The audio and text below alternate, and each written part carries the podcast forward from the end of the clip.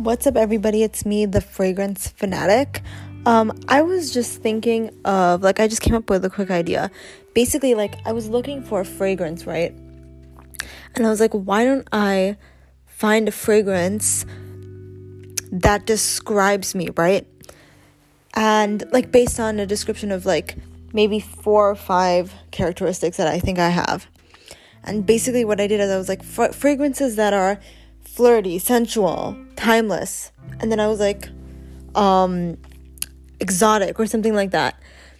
And then I basically came across this one scent, and you wouldn't believe it. It's by Tocca, and it's called Tocca Stella. And if you didn't know, my name is Stella, and I really hope this one smells good. I can't wait.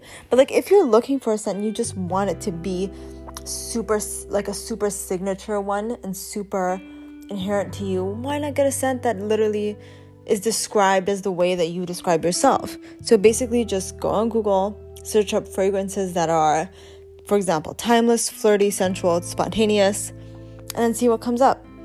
See you guys soon. Bye.